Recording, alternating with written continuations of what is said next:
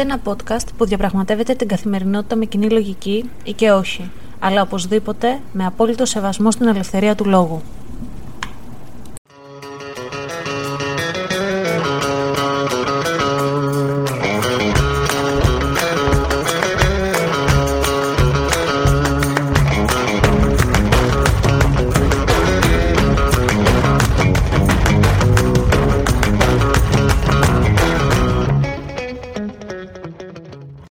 Καλησπέρα σας. Είμαι Αναστασία.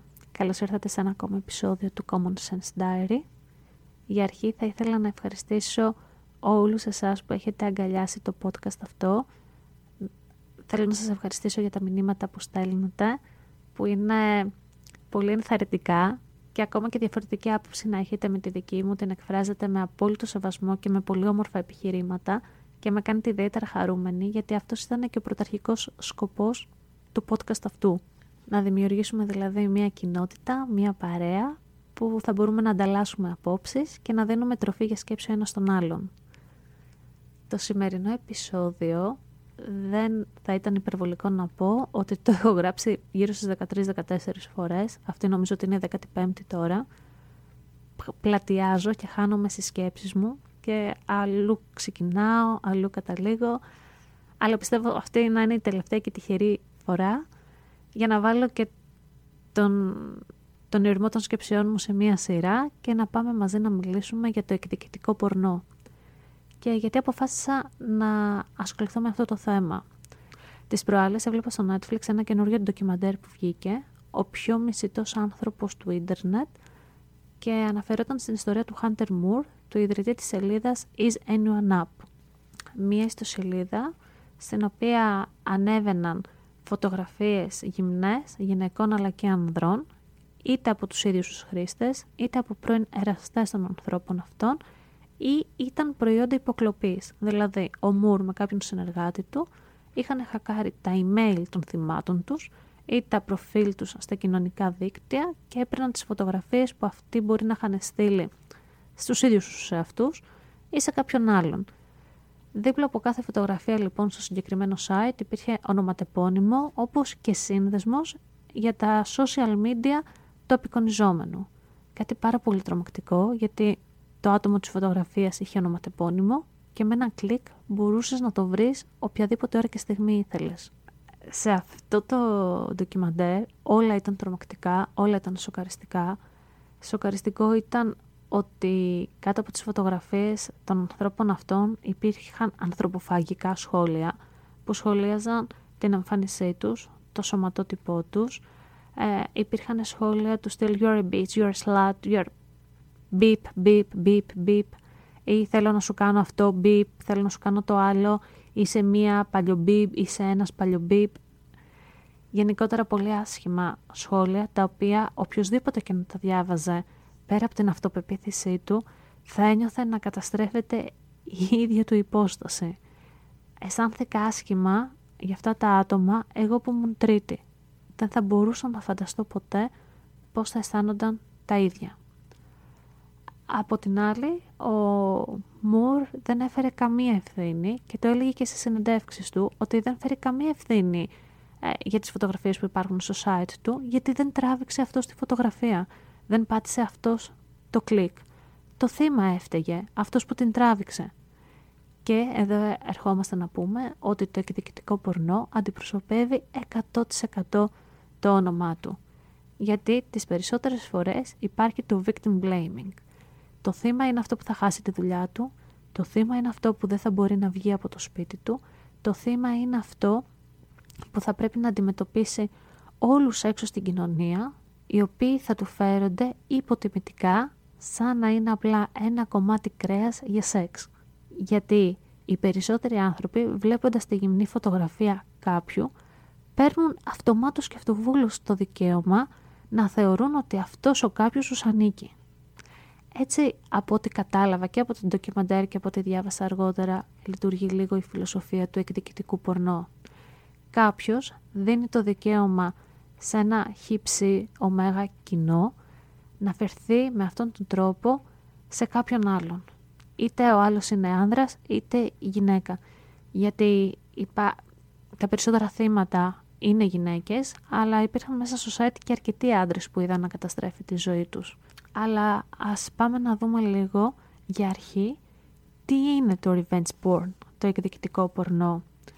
Σύμφωνα με το Ευρωπαϊκό Ινστιτούτο για την Ισότητα των Δύο Φύλων, ως εκδικητική πορνογραφία ορίζεται η μη συνενετική πορνογραφία, η οποία περιλαμβάνει την online διανομή και κοινοποίηση φωτογραφικού υλικού ή βίντεο σεξουαλικού περιεχομένου χωρίς τη συνένεση του ατόμου που απεικονίζεται. Και δεν είναι ένα νέο φαινόμενο, δηλαδή όσοι σπεύσουν να πούν ότι οι νέες εποχές και οι νέες τεχνολογίες μας έχουν φέρει εδώ που μας έφεραν, όχι. Ήδη από τις αρχές του 1980 υπήρχε ένα περιοδικό το Hustler, το οποίο ιδρυτής ήταν ο Flint, ο Larry Flint, το, στο οποίο δημοσιεύονταν γυμνές φωτογραφίες γυναικών. Οι αναγνώσεις που έστειλαν αυτές τις φωτογραφίες είχαν το ψευδόνυμο Beaver Hunt. Τότε πολλές γυναίκες από αυτές που απεικονίζονταν γυμνές στις σελίδες του περιοδικού διαμαρτυρήθηκαν λέγοντας ότι δεν είχαν στείλει αυτές τις φωτογραφίες τους και ότι διέρευσαν από κάπου αλλού. Η ζωή αυτών των γυναικών είχε αρχίσει να καταστρέφεται για τους λόγους που προείπα. Και μπορεί να ακούγεται λίγο υπερβολικό το ρήμα καταστρέφεται, αλλά φέρτε λίγο εσάς στη θέση αυτών των ανθρώπων. Όταν ο καθένας θα είχε το δικαίωμα να σας συμπεριφερθεί άσχημα ή ο καθένας θα είχε την επιλογή να δει γυμνό το σώμα σας. Και θα μου πείτε Αναστασία ενοχοποιείς στο γυμνό σώμα όχι, φυσικά και ως Αναστασία δεν ενοχοποιώ το γυμνό σώμα. Είναι κάτι απολύτως φυσικό. Όλοι έχουμε ένα γυμνό σώμα. Ε, αλλά η κοινωνία μας έχει κάνει το σεξ ταμπού και έχει ενοχοποιήσει τόσο το γυναικείο όσο και το αντρικό σώμα. Το γυναικείο λίγο περισσότερο κατά την άποψή μου. Μία φυσική λοιπόν ανάγκη, ένα φυσικό ένστικτο όπως είναι το σεξ όπως είναι η σεξουαλικότητα, η θηλυκότητα, η ερωνοπότητα, έχουν μπει σε καλούπια και συνεχίζουν να αποτελούν ταμπού τεράστιο. Δύσκολα θα μιλήσουμε εντελώς απενοχοποιημένα για το σεξ και εκεί βρίσκει το πάτημά του, κατά την προσωπική μου άποψη, το πορνό, το εκδικητικό πορνό και ανθίζει. Δηλαδή, ξέρουμε, ξέρουν, ξέρετε σε όλα τα πρόσωπα θα μπορούσα να κλείνω αυτή τη στιγμή το ρήμα ξέρω, ότι στον ευρύ κόσμο το σεξ είναι κάτι το μεμπτό. Που δεν είναι. Είναι μια φυσική ανάγκη και είναι και ανάγκη αναπαραγωγής, πέρα από ανάγκη ευχαρίστησης. Και τώρα θα έρθει το ερώτημα και θα μου πείτε, ναι βρε Αναστασία, αλλά γιατί κάποιος να τραβήξει τη φωτογραφία και γιατί να τη στείλει και γιατί να μην προστατέψει τον εαυτό του; Και έρχομαι να αντιπαραθέσω το ερώτημα και να ρωτήσω εγώ εσάς. Κατά πόσο προστατεύουμε τον εαυτό μας και κατά πόσο κάνουμε τη ζωή μας καλύτερη όταν δεν εμπιστευόμαστε κανέναν δίπλα μας. Όταν ζούμε σε μια διαρκή καχυποψία. Όταν δεν αφήνουμε ελεύθερα τα συναισθήματά μας και τα ένστικτά μας. Αυτό μας κάνει καλύτερους, αυτό μας κάνει να προστατεύουμε τον εαυτό μας ή καταλήγουμε στο τέλος να μη ζούμε; Ή καταλήγουμε στο τέλος να βάζουμε δοκιμασίες και τεστ στον καθέναν, ώστε να μας αποδείξει ότι είναι άξιος της εμπιστοσύνης μας. Πόσο ψυχοφθόρο και πόσο κουραστικό είναι αυτό. Ενώ θα μπορούσε άνετα να υπάρχει η σεξουαλική αγωγή, η σεξουαλική παιδεία και να απενοχοποιήσουμε όλα αυτά τα πρέπει και τα μη, όλα αυτά τα ταμπού που έχουν μπει στην κοινωνία και αντί να μας κάνουν τη ζωή πιο εύκολη, μας δυσκολεύουν και κάνουν όπλα στα χέρια των ανθρώπων ώστε να πληγώνουμε ο ένας τον άλλον.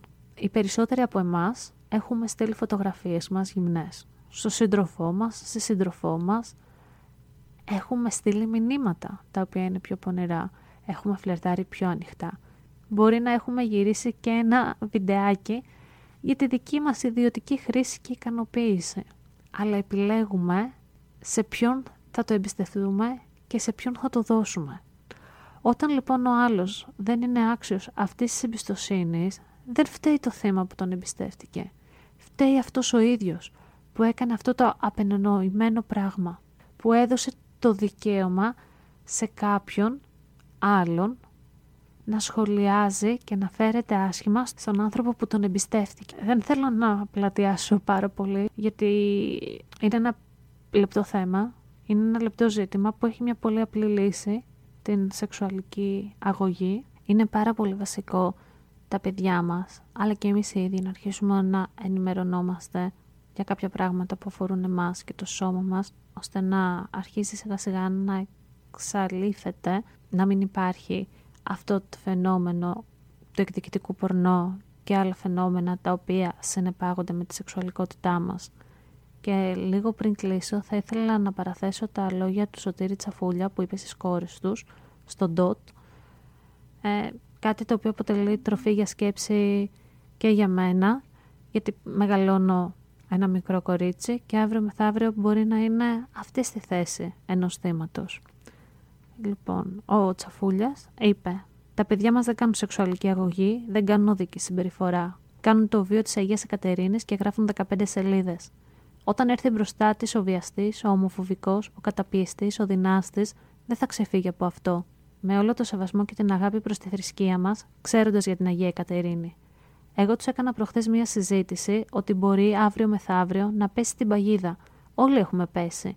Και ενώ βρίσκεσαι σε μια πολύ προσωπική στιγμή με το αγόρι σου, αυτός να έχει βάλει ένα κινητό κάτω από ένα μαξιλάρι ή σε μια τσάντα που να έχει μια τρύπα και να το μαγνητοσκοπήσει και να το βγάλει. Κοίταξε με πας και μου πηδήξει από κανένα μπαλκόνι, δεν έγινε και τίποτα. Δεν κάνεις κάτι που δεν κάνουν άλλα 7 δισεκατομμύρια άτομα σε όλο τον πλανήτη. Απλά εσένα θα το δούμε εκείνη την ώρα. Κοίτα να είσαι προσεκτική την επόμενη. Και ουσιαστικά τα είπε όλα μέσα σε αυτές τις προτάσεις. Δεν κάνουν τίποτα που δεν κάνουμε όλοι εμείς οι υπόλοιποι. Απλά έτυχε και το είδαμε. Περιμένω με αγωνία τις απόψεις σας πάνω σε αυτό το θέμα και εμείς θα τα ξαναπούμε την επόμενη φορά. Γεια σας! Αυτό το podcast βγαίνει κάθε Παρασκευή στις 7 η ώρα το απόγευμα, ώρα Αμερικής και μπορείτε να το βρείτε στο Spotify, Apple Podcasts ή Google Podcasts. Μπορείτε να μας ακολουθήσετε και στο λογαριασμό μας στο Instagram common κάτω παύλα sense κάτω παύλα diary όπου περιμένουμε τις απόψεις σας αρκεί να γίνονται με σεβασμό και να έχουν επιχειρήματα.